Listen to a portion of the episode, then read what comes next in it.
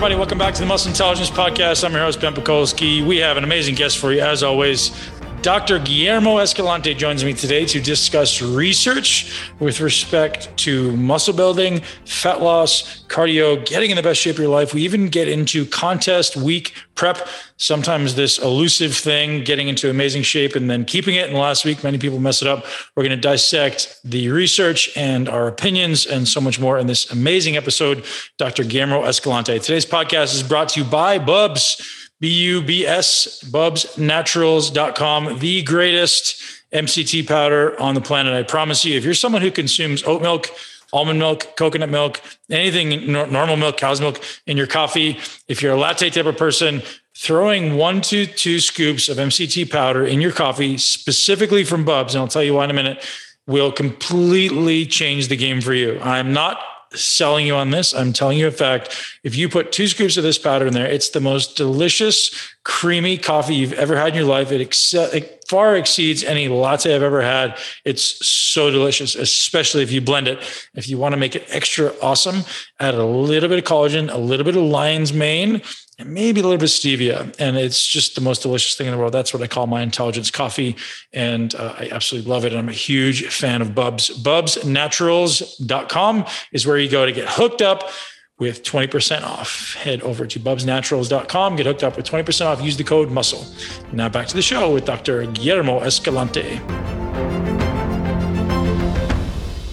So I'm curious, what area, you know, obviously with the background in bodybuilding, what area was was the one that stood out to you as maybe having the biggest disparity between what common uh, beliefs are to reality?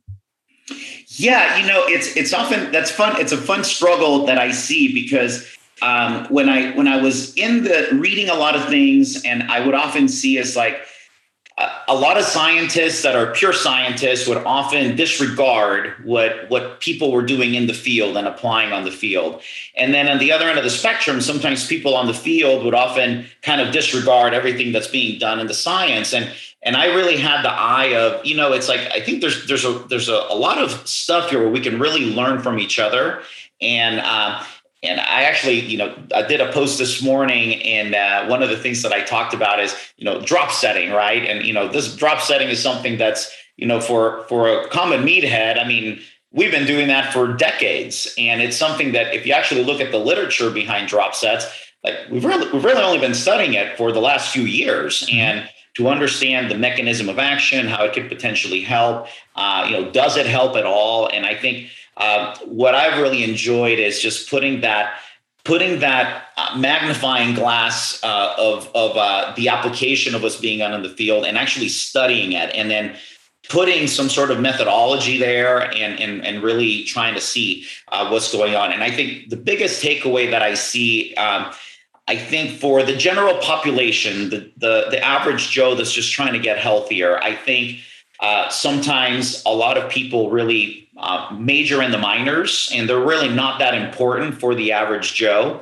But I think as we start peeling layers and go up into the higher escalons of human performance, into the elite levels of you know pro football, pro baseball, uh, the Olympics, uh, you know uh, in the Olympia and bodybuilding. You know now all these little details really potentially tend to matter. And um, one thing that I often write a lot write a lot about is you know a, a, a small effect size that's found in a in a paper that may not even be statistically significant uh, to some degree may actually be the difference between first and 10th at the very elite level where yep. we're talking you know just minute changes that can make a difference so i think that's where i see a lot of the disparity is you know um, sometimes we see maybe high level professionals that uh, have been doing it at a very high level and for them those details matter and they're preaching that this matters to the general public and i think mm-hmm. well you know not necessarily you know it, it's it's it's let's let's work on the bigger picture because you're missing the forest for the trees. Yeah. But for the elite, it matters. And I'm glad you see that, right? So so many researchers don't acknowledge that. So, so you have to acknowledge that the highest level of, of human performance is ultimately where you kind of um, determine where things fall and where things succeed, right? If I'm pushing the, the boundaries of what my body's capable of or what anybody's capable of, I can tell where that theory breaks and where that one holds up. And, and, that's that's where we have to start looking as researchers or people interested in high level performance. Like, what does this actually apply, and what are all the things that actually move the needle to increase this person's performance? So, whatever their sport, we have to start looking at at you know all of the details, all of the the variables, right? And again, so I think my audience is you know there, there's obviously a wide range of people listening, but everyone's trying to get the most out of what they're already doing. We, we all train, we all uh, you know work hard for the most part, but now people are realizing there's more nuance involved. And that's that's kind of really where the, you know people sometimes as you say misunderstand the research or they misunderstand what the high level athletes are playing or, or saying and don't really understand how to weigh those options. Because you have the researchers over here saying oh that's all crap. That doesn't work. And you have the pro athletes over here saying well this is, this is what works for me. So really for the average person it's effectively impossible to start navigating through all this stuff. So someone like yourself you have this beautiful um, you know on both sides of the fence where like hey i see this research and i see how this applies and i see where it doesn't apply. Yeah absolutely. And i i, I it's nice that uh, you have that perspective as well because uh, peeling those layers and it's just a matter of hierarchy you know i think for you know the the, the deconditioned obese population you know uh, the, the, the those those little details you know don't matter much but now if you're if you're hitting all you know, uh, as as an Olympian competitor, for example, when you're dotting every I and crossing every T, you know, missing dotting one of those I's could mean the difference between winning and losing, especially if you if they're cumulative over time. So you mentioned drop sets. So I'd love to have you um, walk through mechanistically, like if that's something you posted about today, are they effective? Mechanistically what's happening? Who should be using them? I'd like to just like that i think would be a very interesting conversation for us to have. Just go through okay well what's actually happening at a muscular level? What's actually happening in a cellular level? What's happening in an energy level at a nervous system level? Is it useful? Has the data shown it to be more effective at muscle building or at burning fat or at depleting energy systems or, or whatever? What do we know about them? Yeah uh, and, and this is again uh, one thing that i that i noted on is you know, I think there's we're starting to scrape the the, the surface on what we know, and uh, you know, the theory behind you know why potentially may drop sets work. Uh, you know, we we can take it a multifactorial approach. So one is we know that uh, let's say you have a load, and uh, th- this study work was particularly done that I posted on was doing a leg extension exercise. So they had individuals uh, that were recreationally trained. Uh, they trained one leg doing leg extensions with traditional sets, and then the other leg doing a drop set technique for for eight weeks. And uh, what, what's uh, really interesting with uh, with the study is uh, obviously the mechanistically what we're looking at is uh, let's say you're doing keep the math easy 100 pounds on that drop set so you take it to a momentary muscular failure um, and uh, you got a 10 rm on there and, and that's all you can do so then uh, we'll keep keep it easy. We'll do just one single drop set. So then you drop the load 20%. Now you're doing 80 pounds because you decrease the load. You can obviously get more repetitions out of there. Uh, so one mechanistic way in which it can work is well, obviously by default, you're going to do more volume. And we know that volume is related to to hypertrophy. Uh, the other component is even though you're taking the the muscle to momentary failure at that point in time, it is a momentary failure for those 10 repetitions. However, uh, now you drop the load 20%, you can still squeeze a little more juice out of that muscle to take it kind of a little bit further and beyond, which is going to potentially activate now more uh, more motor units to be able to to make the muscle work at that point in time. Um, the other component is uh, obviously when you're when you're going further into fatigue, you have uh, an entire uh, now metabolic adaptation going on. Uh, so and and that's been shown to potentially uh, increase uh, muscle hypertrophy. interestingly, in this particular study, there was no no changes in strength between the traditional set and the drop set group. Um, but uh, what was interesting is there was changes in muscle thickness in the rectus femoris muscle group uh, at the 30% uh, muscle length and at the 50% muscle length. When they went down to the 70% muscle length, there was no longer a change in muscle thickness of uh, uh, the the one that went through the intervention. So, and at the back, sorry, just just oh, just a, just a thirty percent being closer to the hip, fifty percent in the middle, seventy percent closer to the knee. Correct. Got correct. It. And then the the other component, the vastus lateralis, uh, which where they measure muscle thickness at different levels as well, no change in that. So this particular study, we saw increase in size in um, you know that non-homogeneous growth of the of the rectus femoris, which is another thing that is kind of uh, sometimes people have dismissed for a long time. It's like, oh, you can't grow a certain part of the muscle. Well, no, you actually can, and totally. we, we, see a lot of research on that. Yeah. Yeah. What was the sample size? Uh, on that one, I believe they had. Oh, I, I want to. I'm saying either 16 or 25. I can't okay. remember if it was 16 or so 25. Like, so that's sometimes where these these things break down for me is you got six people and, and with six people, it doesn't it doesn't cancel out for execution, right? Like if you got a large cohort, you can like, okay, they're gonna have a great amount of variance, but at least it kind of cancels out for how they're doing these things. But sometimes they have like six people and I'm like, well, I don't know if that's enough for me to, to oh, actually. Have, it was 16. 16. Yeah, I know, I know. That's what I'm saying. But sometimes some of these oh, things oh, yeah. have a smaller cohorts. And I was like, I don't know if that's enough to kind of cancel yes. all these these superfluous variables that could be influencing uh, you know, ultimately the outcome of the of the study.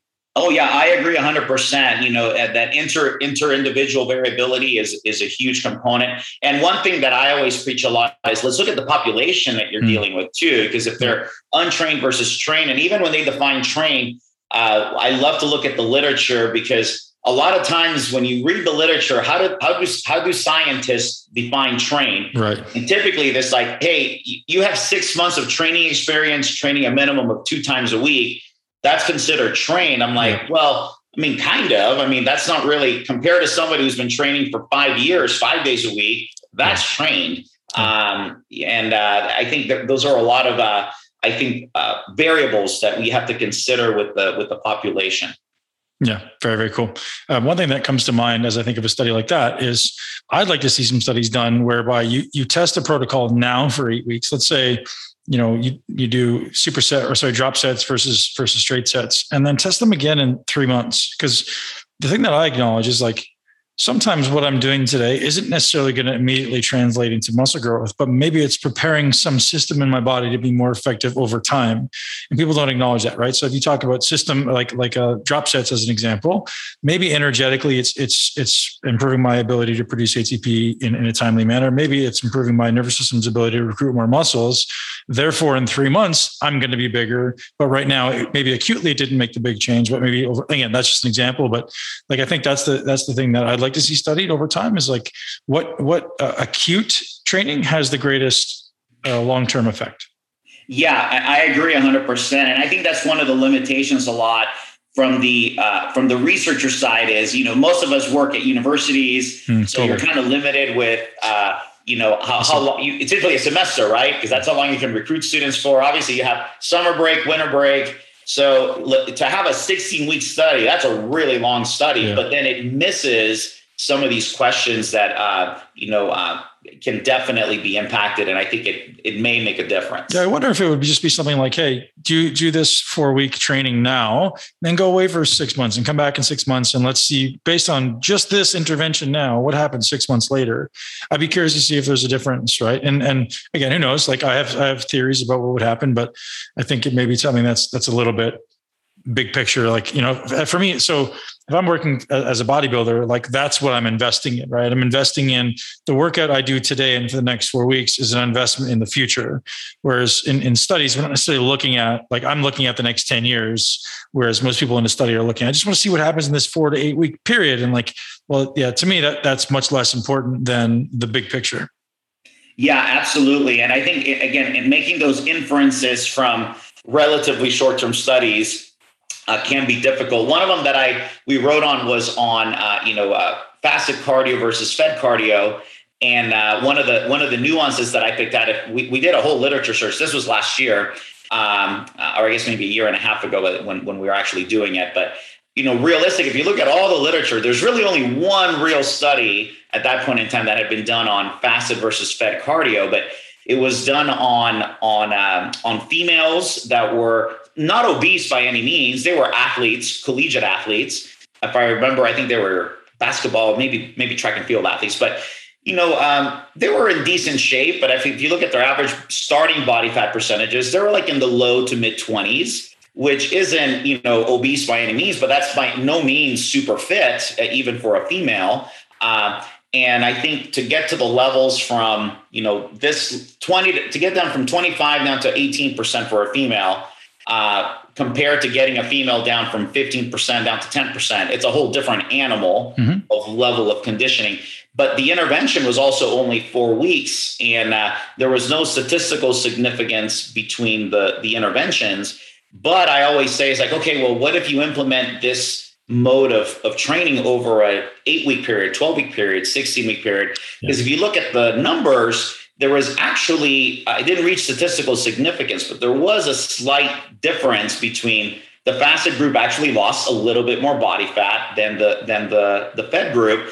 Um, again, we can't we can't say based on the current evidence that that that's going to be the case for everything, but it kind of puts a little asterisk in there that we should maybe there may be something else there that we're missing. Yeah. So I'm a I'm a mechanistic guy. I want to understand what's happening mechanistically, how we could dif- differentiate between like um, fasted and un, unfasted cardio or fed cardio.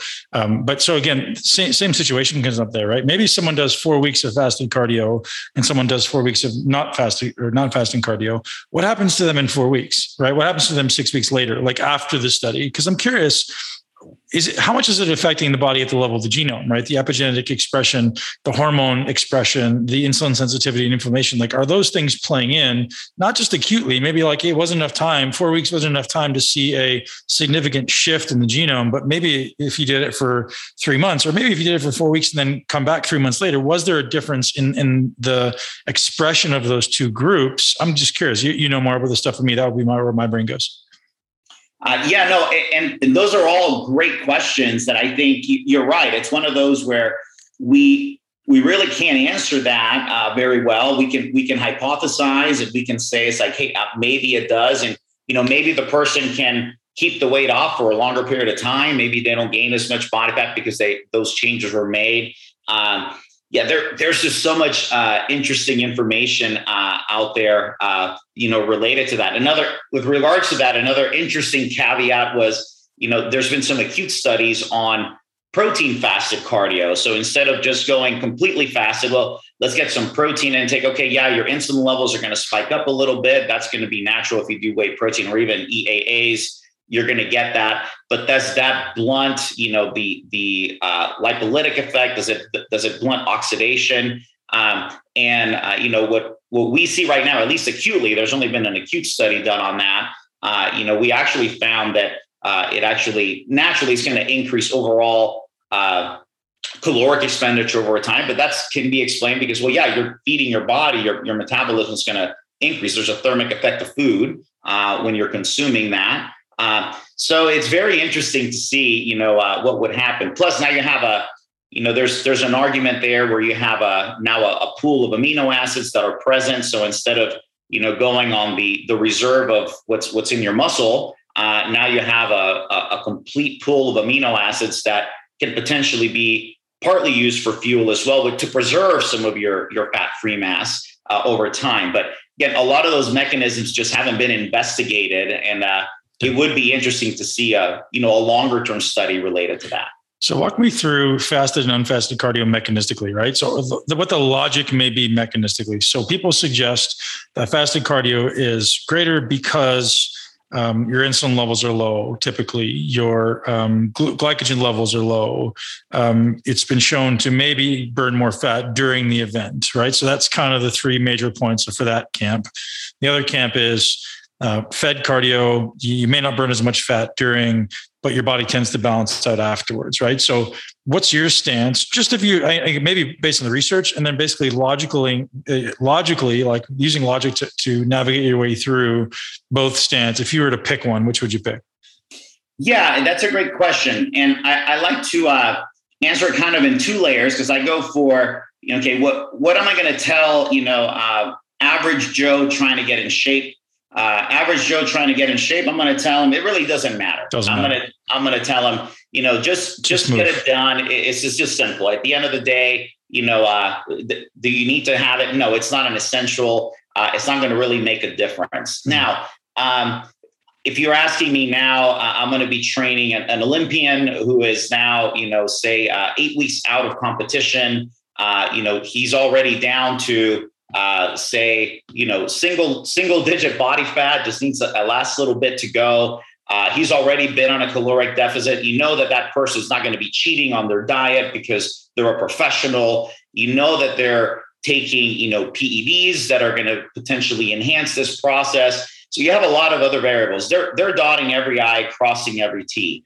Um, at this point in time, I'm going to kind of have to look a little bit deeper in my toolbox and say, okay, well, you know, may this potentially make a difference? At the end of the day, when I when I look at what I'm going to prescribe, I'm going to say, first of all, do no harm, right? And and second of all, may it help? And if it does no harm and, there's there's really potentially no difference, but there's a slight chance that it may help, I'm going to go for that. So my my point of view is it's probably not going to hurt. The results, if anything, may be the same. Yeah. And you may gain a little bit from it, and you're already crossing all these T's and dotting all these I's. So I'm going to say let's definitely implement it at that point in time. Um, yeah. So as far as well, let's talk. Let's have the intensity conversation then, right? So let's say I'm 16 weeks out from Mr. Olympia. I've got 10% body fat. I'm getting ready to do to do the Olympia, and I want to be in the best shape of my life. I want to implement a cardio routine. Where do I start? Right. So some people are saying you know you need to be in this fat burning zone which is you know arbitrary maybe. Um, some people are saying you got to do high intensity. Some people are saying you got to low intensity. Some of you got to mix. Walk me through your your thought process most importantly on how, how you logic your way through a developing a 16 week cardio regimen moving somebody from you know call it maybe they start at 20% and they want to get to five. Let's start there yeah, I think um, the first thing I, I always look at is uh, what were they doing before, right? So they're they're at this point now. So what have they been doing the last? So they're doing no cardio, no three three months, no cardio. Yeah. So if, if they if they haven't done anything, then obviously, uh, to me, we want to give a give a, a, start an effect size. Obviously, my goal is not to out cardio the person to do two hours a day. You know that we're not we're not endurance athletes. We want to spend most of our time in the weight room or posing and doing that component of it. Um, so I would start definitely. I may I may not even start with cardio right away if they haven't been on a caloric deficit.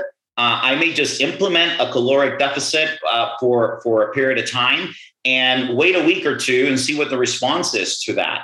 Um, and I would maybe focus on their non non exercise activity thermogenesis and making sure that they're maintaining uh, their physical activity levels. Because I think that's one thing that uh, gets missed a lot. Um, and we do know, actually, there was a recent paper that came out that actually shows some of this is that how our bodies actually compensate. And, you know, we, we start exercising, we're eating the caloric deficit, but you know, oftentimes what get gets compromised is now you start moving less generally throughout the day. So you used to take 8,000 steps a day. Now, because you're doing this fasted cardio, you're getting up earlier, you're in a calorie deficit. Now you're only taking 4,000 steps a day yep. because you're sitting on your ass the rest of the time. Mm-hmm. So I think um, kind of logging those components. So I'm, I, I, may not even start with cardio right away. I may say, let's, let's get a, a subtle caloric deficit, maybe a, a 15, 20% caloric deficit, see what happens there. Um, change our change maybe see what what we need to do nutritionally um, and work on the non-exercise activity thermogenesis now we get to the next phase where okay uh, so need- before you go to the next phase i want to ask you a question then so if i'm getting ready for the olympia or, or any contest let's say any any, any physique or, or bodybuilding contest your advice is for most people to start in a 15 to 20 percent calorie deficit yeah, usually, I, well, it, it, depends on where you are, right? It depends where that person is. So uh, I think you, you gave me two examples. So one person might have been 10%, 16 weeks out. They're in a really good place. Mm-hmm. Uh, they're not going to need a, a, whole lot to go. Uh, the other example, you're 20% and you, and you and you're 16 weeks out.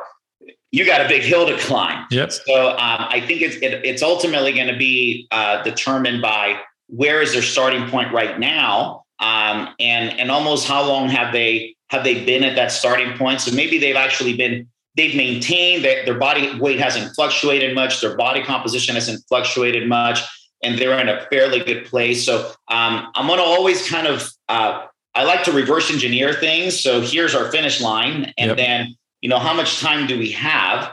Um, and oftentimes, what I what I may try to do is if it doesn't make sense, right, for us to get there, Uh, like if I have to put you in a in a 40% calorie deficit to get you into shape, uh, I'm probably going to say, let's just change the finish line. This finish line is not a realistic finish line. Right. Let's move the finish line up six or eight weeks. So now I can I can actually get you there better. Otherwise, we can get you there, but that person's not going to look their best. You're going to have to kill them to get there. You're going to lose a lot of the, the mass that they that they've gained to be able to get in the shape that's required for them to do that particular competition. So I think that's that first step is where's their starting point and determining if that finish line is a realistic finish line. That's huge. And one thing that uh, I'm sure you'll understand is like as an athlete, my objective is I want to build muscle as, as, often as possible. So the place that I start, and you do this intuitively, first question I ask is what's their training capacity, right? Relative to their to their peak level of performance, their peak level of volume and capacity, where are they now, right? So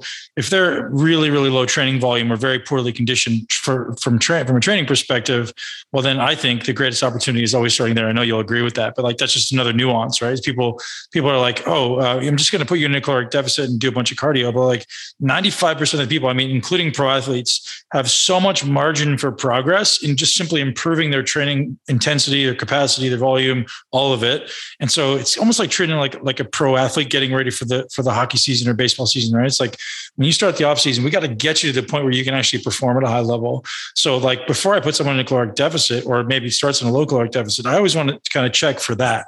So just that bring I'm bringing that up as a kind of a, a lesson for the listener, just like where's your capacity, right? If you're not at, at least at a high level capacity, you're completely not ready to start into a caloric deficit. Your body simply won't. You can't perform at a high enough level to to build muscle and lose fat to begin with. Right. Exactly. Exactly. Yeah. So I think that that starting found where's your foundation at mm-hmm. is a big question yep. uh, to kind of determine all of those all of those questions. So let's go back to that cardio question because I, I, would love to hear your logic because everyone's got a different approach and I'd love to hear how you how you would approach that. Like so, a couple questions. I'll kind of I'll just kind of narrow it down for you. Uh, is it high intensity? Is it zone two? Is it um, you know does aerobic fitness matter ultimately? Right? Does that VO two kind of does does that matter to you? Yeah. So I think the first question is, um, you know, I like to always uh, discuss the, you know, the the fat burning zone and the, you know, the, the high intensity zone. And I, I always like to say it's like, okay, whatever whatever energy uh, you're using acutely really has no effect on, you know, overall, you know, fat loss over time. So if I'm burning fat right now doing low intensity exercise, you know, that doesn't mean that I'm going to burn more body fat over a period of time. And at the end of the day, we know that you know burning more body fat over a period of time means you have to oxidize. So, so it's not it's not just you know the lipolysis component is the oxidation of that. Um, so that that's a cumulative thing over time, which requires you to create a to be in a negative caloric uh, in a caloric deficit at, yeah. at, the end of the day. So you want to create that caloric deficit. How? Well, you can do it obviously from both ends of the spectrum: energy expenditure or energy intake. Uh, and you have to kind of balance those two things. Uh, I tend to be a, a, cardio minimalist, so you know, get do as little as you can and get get the most out of it, and then progress it accordingly uh, based on what you need. Why, why is that? Well, to me, is uh, again, it's a matter of uh, we look at specificity of training, and you know, we're we're not endurance athletes. Uh, we're we're we're actually trying to maximize muscle mass, right? And we want to maintain that. So we really need to spend most of our time, you know, doing what we're going to be doing. And, and that, that's going to require lifting weights to maintain the, the muscle hypertrophy and, you know, maybe uh, get the balanced physique that you want so you can, you know, develop the muscles the way you want to develop them for your physique to enhance the way you look. And then the other component of it, I think, is um, if you're going to do extra caloric expenditure, maybe you should do it doing what you're going to be doing on stage, which is actually posing. Mm-hmm. Uh, I mean, it kind of makes sense. And that's actually one of my agenda items is actually looking at how many calories do we spend doing posing, uh, which would be an actually interesting study to look at that and implementing that as part of, you can periodize that into your training program. Yeah, and one of the greatest benefits. I mean, everyone that starts with me, I always start beginner or advanced. I start everyone on a posing routine because the amount of transfer I see into training is just is is just unbelievable, right? So positional strength and positional stability is is real in, in training, right? So if I get really strong contracting a muscle in a very specific length tension, then that transfers into training. So I'm trying to get people to get strong and to cue into their ability to to consciously contract muscles in in weird positions, right? So that to me has such an incredible transfer into people's results in the gym across the board. So for me, like if you're going to pick one or the other when it comes to physique enhancement, are you do posing or cardio. Well, maybe maybe we do both in the beginning because most people posing their, their ability to contract muscles is really really bad. So caloric expenditure is probably pretty poor. But um, eventually, like as a pro, man, the, the the amount of effort that goes into posing is, uh, you know, in the beginning when you haven't done it in a while, is very very high.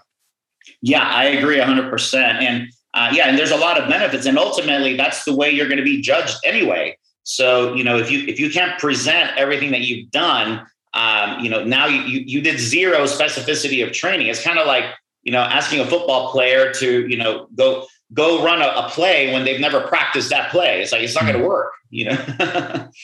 yeah, so many people lose the show just because of the lack of the ability to pose. Yeah, definitely.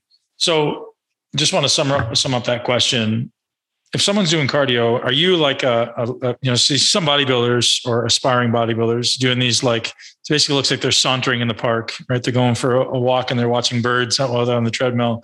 You see other people that are you know walking but getting after it, right? Or they're elliptical but they're getting after it, and they're probably you know more like zone two, whereas the other people maybe zone one. Where's your where's, where's your stance on like intensity of this stuff is is again I mean, you kind of said it doesn't matter um, but yeah is, is that what your stance is? Like you just got to burn the calories. It really doesn't matter if you're burning if you're going hard or you're going slow.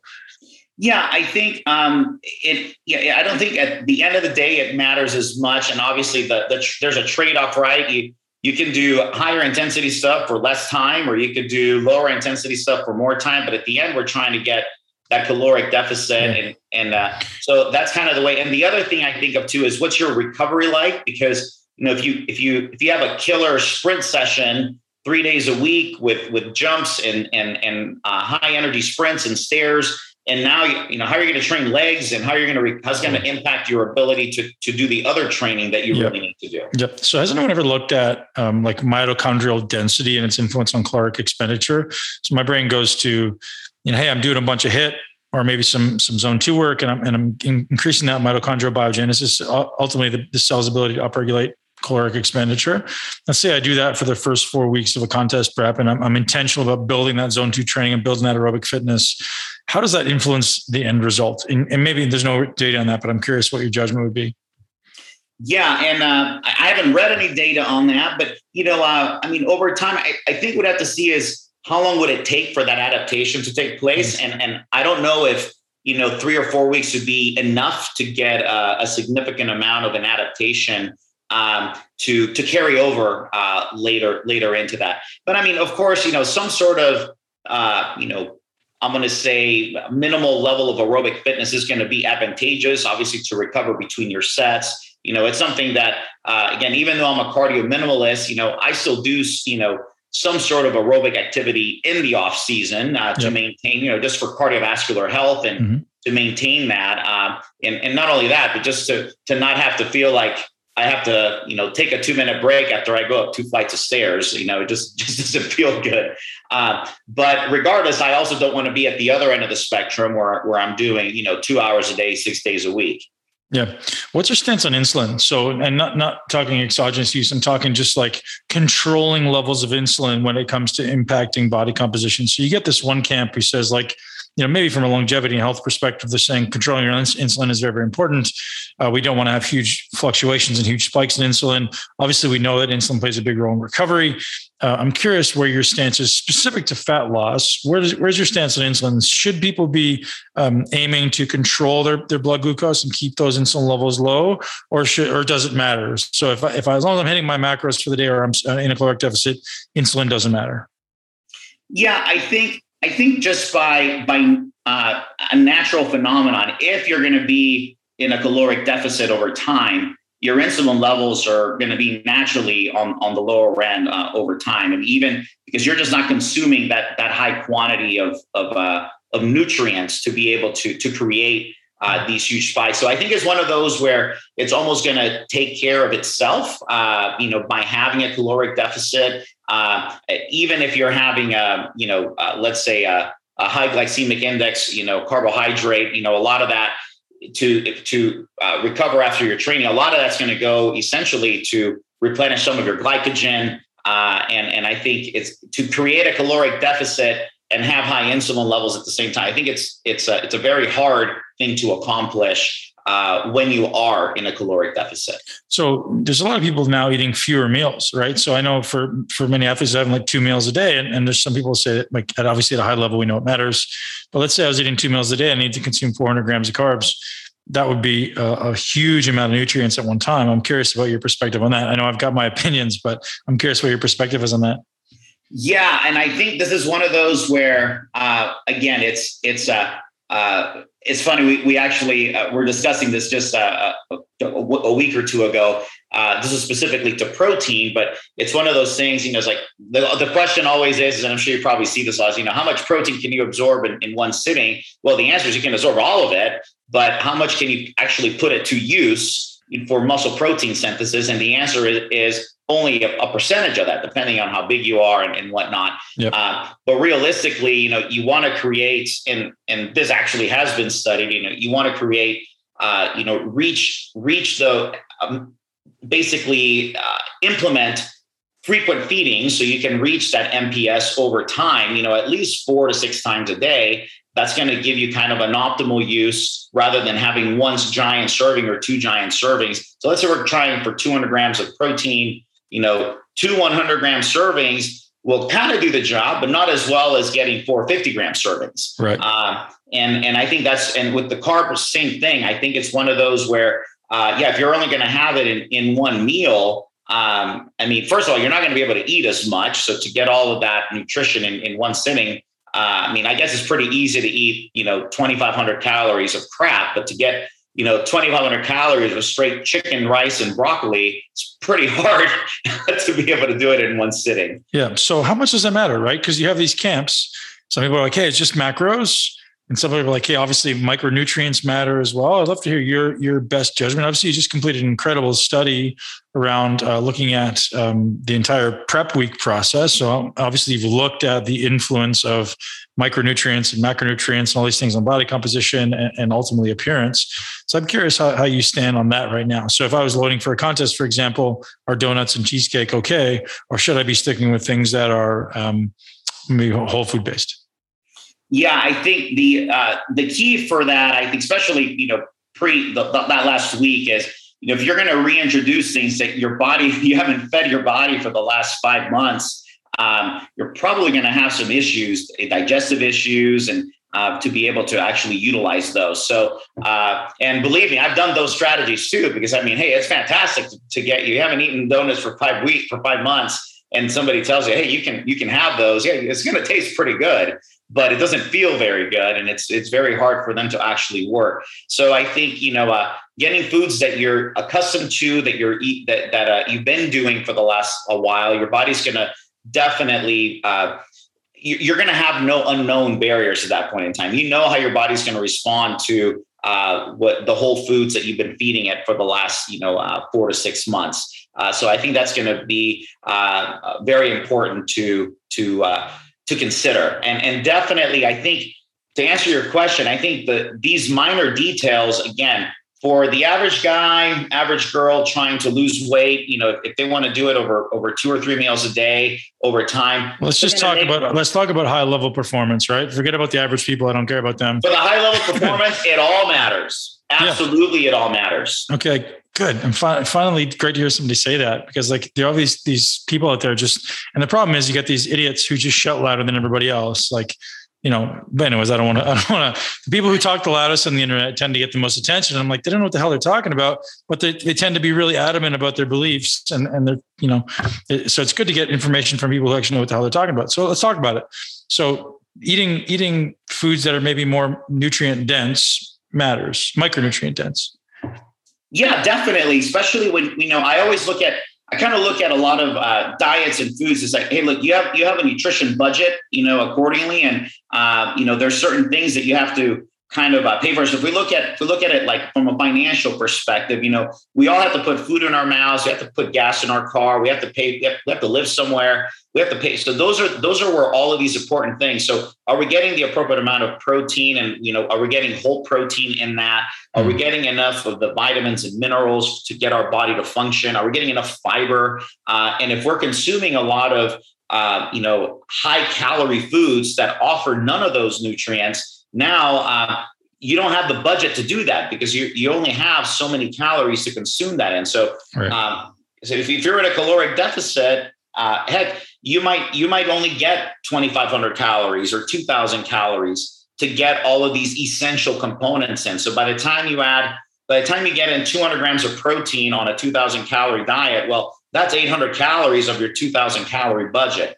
Uh, now you have to get enough fiber to, to get that as well. Uh, you have to get enough uh, nutrients from your, your vegetables, for example, to get all the micronutrients. So you don't have a lot to budget for uh, with, uh, you know, say uh, a Pop Tart. Now, can you eat a Pop Tart? You might be able to budget for it. Sure. but to me, I'm going to say is like, I would rather get, let my dollar go a little further and get more nutrient dense foods that are going to be more advantageous to me how much how much in your research of this you know this final week of contest prep or even just like getting in great shape to begin with does inflammation play in? Like is that is that a factor you're ever taking into into account when you're getting ready for contest or when, you, when you're thinking about this contest prep? Or like listen contest prep is just the the ultimate right? Even if it's just like losing fat in general at a high level. So not not an average person because we know that they're a different case. But at a high level, someone who actually wants to get in good shape, someone who's looking for peak level performance, do you do you consider inflammatory markers and maybe the inflammatory effect of foods?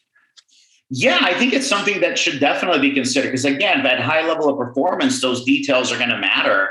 Uh, and if you have some, you know, uh, low level inflammation from uh, you know, consuming, you know, ultra processed foods over time, uh, it can potentially contribute and maybe inhibit your your performance, your ability to recover, uh, et cetera. So I, I definitely think it's something that we do have to pay attention to. And I think it's something that is often, again, just missed uh, by by by the general public. But I think again, those details are going to matter for high level performance athletes. When it comes to um, high level performance, what's your favorite area of research right now? What what are you looking at? Like, what are you excited about right now?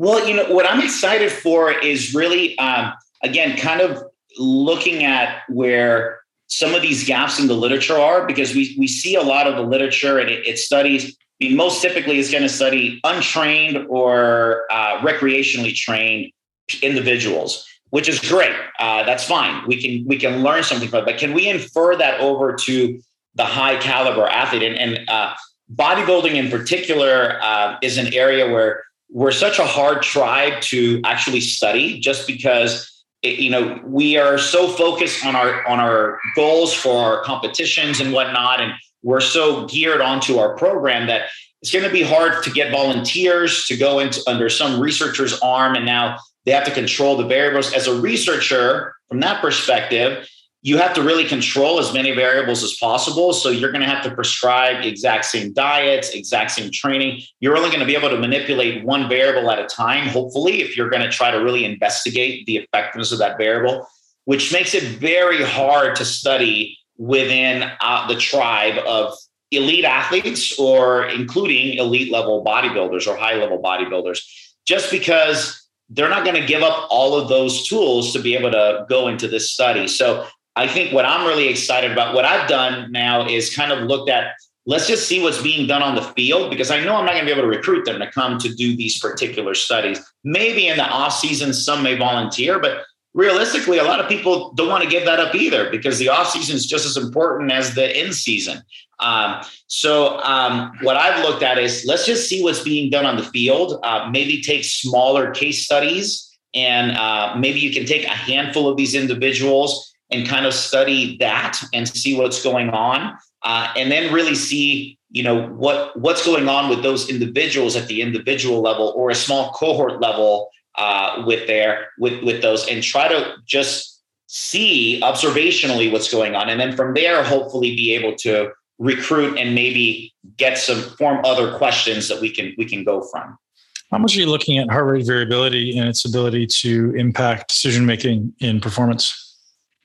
Well, that's not something that I particularly looked at, but it's definitely something that I think is is important uh, because that that that that is a biomarker that I think we we probably maybe ignore uh, and uh, we maybe don't don't consider. Um, and I think there are a lot of simple biomarkers like blood pressure, uh, heart rate, et cetera, respiratory rate that, that can potentially uh, impact those. And they're fairly easy to measure. Uh, and you can actually help make decisions about what's going on. But if people aren't measuring, again, you, you can't assess what you're not measuring.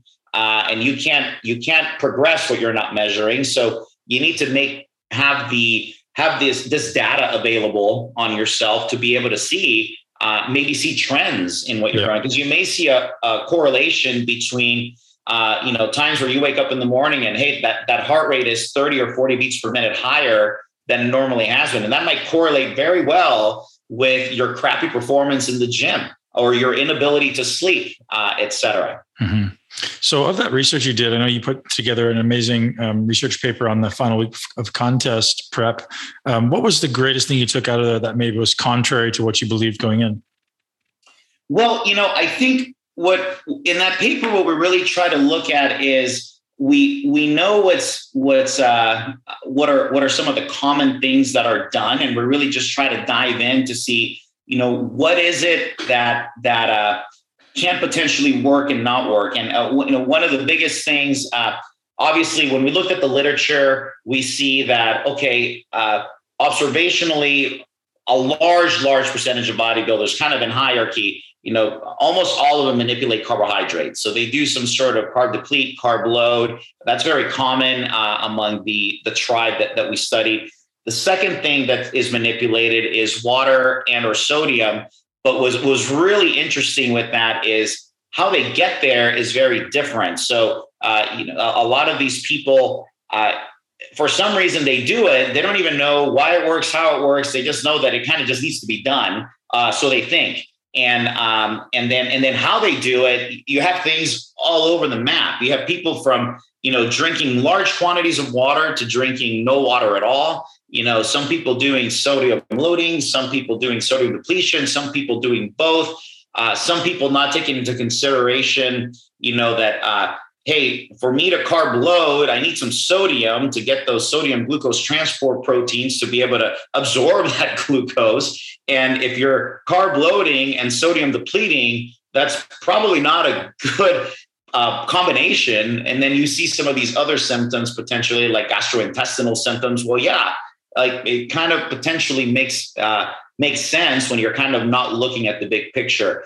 And the other big thing that we saw is just there are so many variables that are put in the air that you know you you can't possibly isolate what's working and what's not. When when you put three or four variables and they all interplay with each other uh, you know it's really hard to determine that. So uh, having a an actual practice run you previously, and first and foremost, being prepared, making sure that this last week of of peak week is not going to be the miracle. What you did to prepare to get there, um, and if you're not in shape, you know, in my perspective, if you're not in shape three to four weeks before your show, you need to push that finish line a little further out.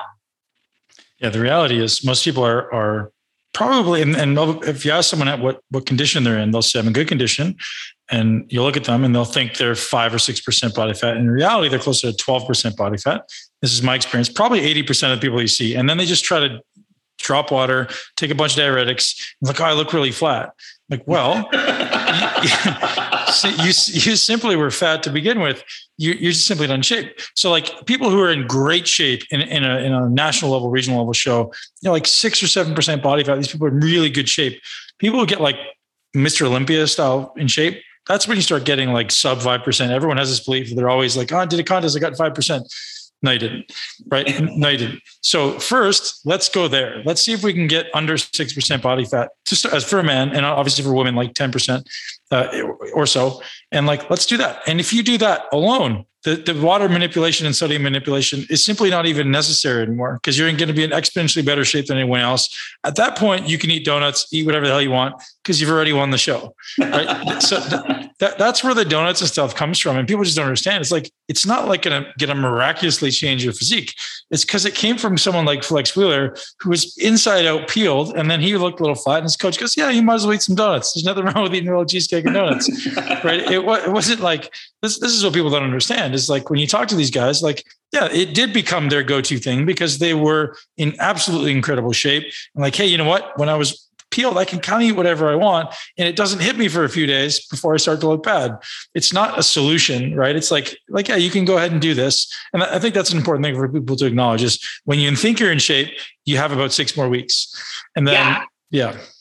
and I, I and that goes hand in hand with uh, some of the you know these things that I think some of the the judge judge feedback. I think a lot of them often give this, and, and I don't know if they're trying to be nice, uh, and they say, instead of telling you, it's like, hey, look, you're basically six weeks out, you're not in shape. But they often tell them, uh, and I'm not going to say all of them, but I hear this you're holding some water. No, you're not holding water. No. You're six weeks out. That's yeah, yeah. the problem. Yeah. And then I think on the other side, you have the coaches that kind of reinforce that because they don't want to be the ones that look bad and say that they didn't do a good job getting you in shape to begin with, or they didn't open their mouth and told them, you're just not ready for this yep. show. You need to push it out six weeks. I always joke that if I ran a show, I would sit backstage before the show and make people like strip down and like show me, show me if you're in shape. If you're not in shape, and kick you out. People don't like to hear that, but that's like that's probably what it, what should be done. Is you kind of got to pass a test to walk on stage.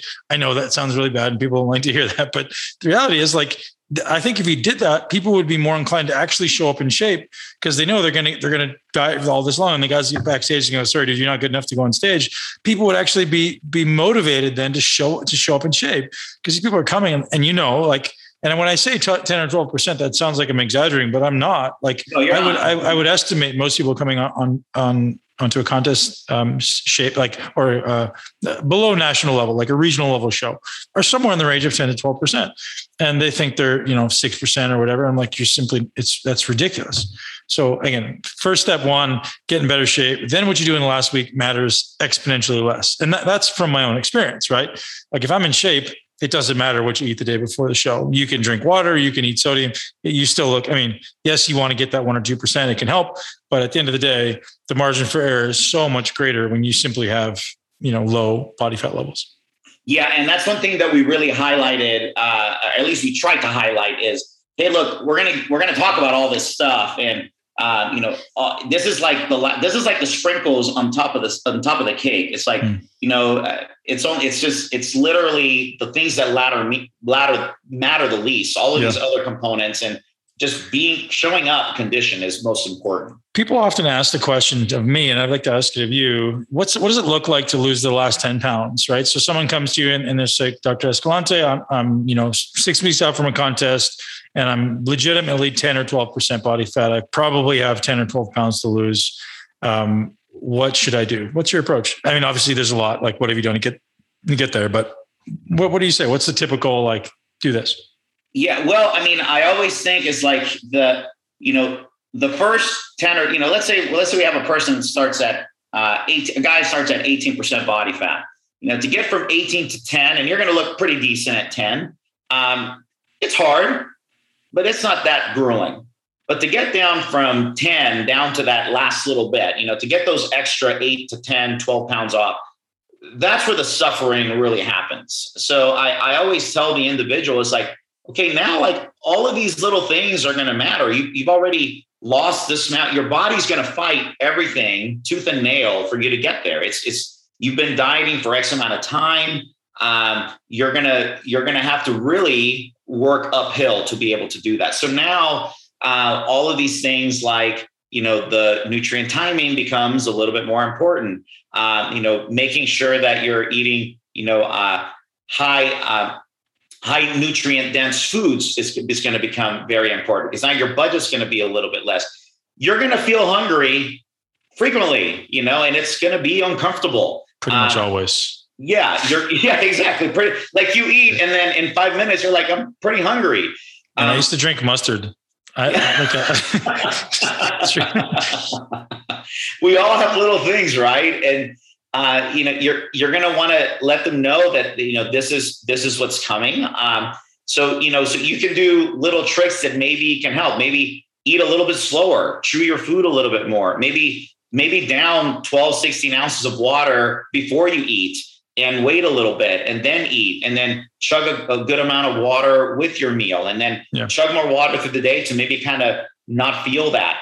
Uh, try to stay busy. A lot of times we, uh, I know the last few weeks, I'm usually so low in energy that I tend to maybe want to sit more, want to do less. But that just makes me obsess more over how miserable I am and how yeah. hungry I am instead of uh, you know staying active, doing these activities, keeping your NEAT up. I think that we talked about compensating for that. I think we yeah. we're we're busting our butt in the gym. We're in a caloric deficit, but now we're moving less. So now what, everything that you're doing extra is just kind of making up for what you were doing beforehand. Yeah. Um, I think those are all the tips. That- that's huge. So the one thing I say to everybody is the way you can make um, your last four weeks more successful, one word or two words, Groundhog Day, right? So the the more you can make it predictable and repetitive, the more you have control over the variables. So if you do the exact same thing, you do cardio at the same time, you do the workout at the same time, you have the meals at the same time. I know it doesn't sound glamorous, but what that allows me to do is every three days I can reassess and go, have I made progress? Photos, body fat, body weight, whatever. Have I made progress every three days? And if I haven't, that means I need either need to I need to make some changes, right? I need to either add a little, little bit of cardio, a little more NEAT, a little less food, whatever. But if I have four weeks and, and every day is Groundhog Day, and it just gives me so much uh, less room for error. I'm like, I know exactly what I'm doing every day. It's exactly the same. It's predictability. So then when I'm going into the last week, I can go, how much time do I have? How much weight do I have to lose? Am I going to make it? Right. Because because anytime you make drastic changes, everything goes out the window. Like it, it never works. Right. So that that's always the thing I say to my client. Are you ready? Sometimes it's six weeks of Groundhog Day. Sometimes it's four, but like at the end of the day, that this that, that, to me, again, is it is it glamorous? No, but it's like simple and replicable. And when it comes down to getting sub three, sub four percent body fat, it's going to be like you simply need to create an unconscious habit where you get up in the morning, you do the cardio, you go at noon, you do the workout, right? Whatever. It's not like what time am I going to do this? I don't know if I'm going to do it today. As soon as you start asking and, and questioning yourself, it all goes out the window. Like you're, you're going to, you know, if I have to eat a different food today, can I have a cheat day today? I'm like, man, all, as soon as you ask those questions, you're going to fail. You just got to have Groundhog Day. And if you do it, it becomes so much more simple. I wouldn't say it's easy, but it's replicable. And that's my always my advice for people who are getting into that, that contest prep shape. Again, is it like scientifically advanced? No, but for me, like it's, it's like, is it replicable and is it consistent? Yes. Yeah, and you hit on a very important note there. I think is the the part where it's uh, as you said earlier, the psychology of that is really hard, and that's that's where you know most of the battle, especially mm-hmm. these last four weeks. So now your your stress levels are down because you don't have to think about it. You know what you're going to eat. You know when you're going to eat. You know when you're going to work out. Uh, it's it's just way easier to replicate. And like we talked about from a scientific perspective, like you said, you can manipulate all the variables. If you know you've done the exact same methodology for the last three or four days, and you've you've measured all all of these biomarkers uh, or, or uh, measuring markers to, to get to your progress, it, it helps you a lot. And then the last thing I'm going to say is ideally, if you can kind of get that groundhog day to occur, you know, a couple of weeks before your actual show. So then now you can kind of cruise into the show mm-hmm. and you can play with these final little details to see how your body works now it makes things way easier rather than trying to lose those extra two, three pounds the last 10 days before you have to step on stage. Yep. So people often ask, what does the last week look like for me before a contest? And I'll tell you, if I do it right, the last four to six weeks is Groundhog Day. It's like I do the same thing, exact same time every day, more or less the same food. It may fluctuate a little bit, but it's really pretty linear. And I get into the last week, I'm probably in a caloric deficit by 20, 30% below my BMR. So the first thing I'm going to do is like Monday, Tuesday, Wednesday, I'm going to go back up to my BMR and I'm just going to like, just kind of bring my calories up a little bit, or maybe I bring them up above my BMR, right? Uh, or, or my total daily TDE, total daily expenditure. And so I'll bring it up just above TDE. And then I'll be like, okay, what, what happens to my body? How am I looking?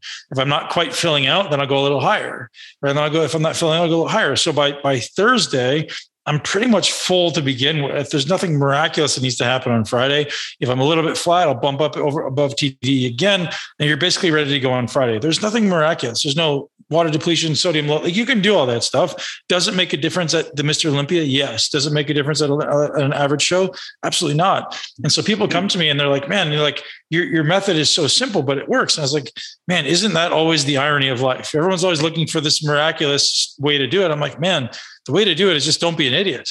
Like, yeah. you know, above all, don't, don't do things stupid. And then just do a little bit of work and it works. Yeah, agree hundred percent for sure. Cool, man. Uh, absolutely love this conversation. Love chatting with you. Uh, where can our audience find more from you? Uh, well, I have uh, my Instagram is at doctorgfit, all one word spelled out. Uh, and that's probably where I make most of my posts uh, on there. You can find me on Facebook as well at doctorgfit as well. And they want to shoot me an email or whatever, they can find me. I'm an assistant professor. I'm sorry, an associate professor at California State University, San Bernardino.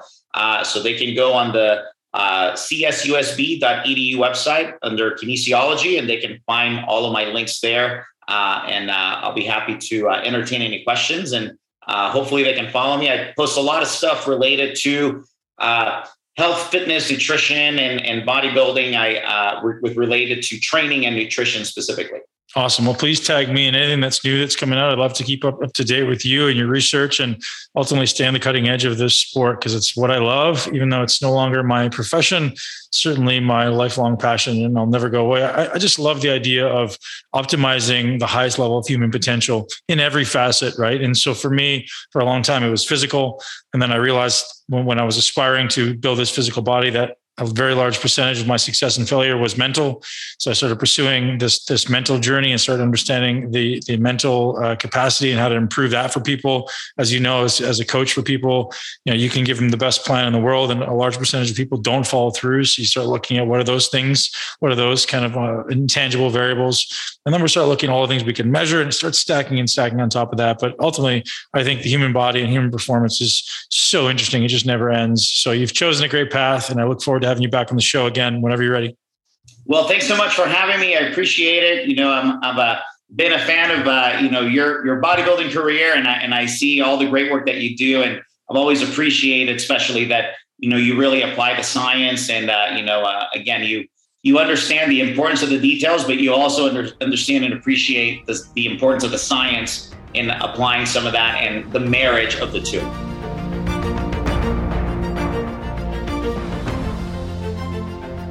Ladies, gents, there you have Dr. Guillermo Escalante joining me to discuss everything you want to know about low intensity cardio, high intensity cardio, maybe a little bit of manipulation of salt and water and carbohydrates around contest prep.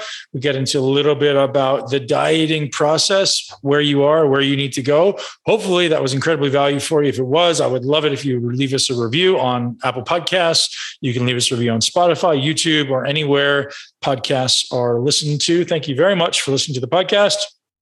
Don't forget to to to subscribe because your subscriptions matter. I appreciate you guys. Another shout out to our amazing sponsor of the show, Bubs Naturals. I can't speak highly enough of this company that's giving 10% of profits back to charity and just investing deeply in uh, great products and product development. MCT powder, uh, collagen. They've now got some um, beauty collagen. They've got some apple cider vinegar gummies, which are absolutely delicious. Bubs naturals.com. Use the code muscle to get hooked up with 20% off. You will not regret it. Thank me later. Have a great day. Thank you so much for tuning in to Muscle Intelligence. If you enjoyed today's episode, please be sure to share it with at least one person you know. Make sure you're subscribed so you never miss an episode. This podcast is for information purposes only. The statements and views on this podcast are not medical advice. This podcast, including Ben Pakulski and the producers, disclaim responsibility for any possible adverse effects from the use of information contained herein. Opinions of guests are their own, and this podcast does not endorse or accept responsibility for statements made by guests. This podcast does not make any representations or warranties about guest qualifications or credibility. This podcast may contain paid endorsements or advertisements for products or services. Individuals on this podcast may have a direct or indirect financial interest interest in products or services referred to herein. If you think you have a medical problem, consult a licensed physician.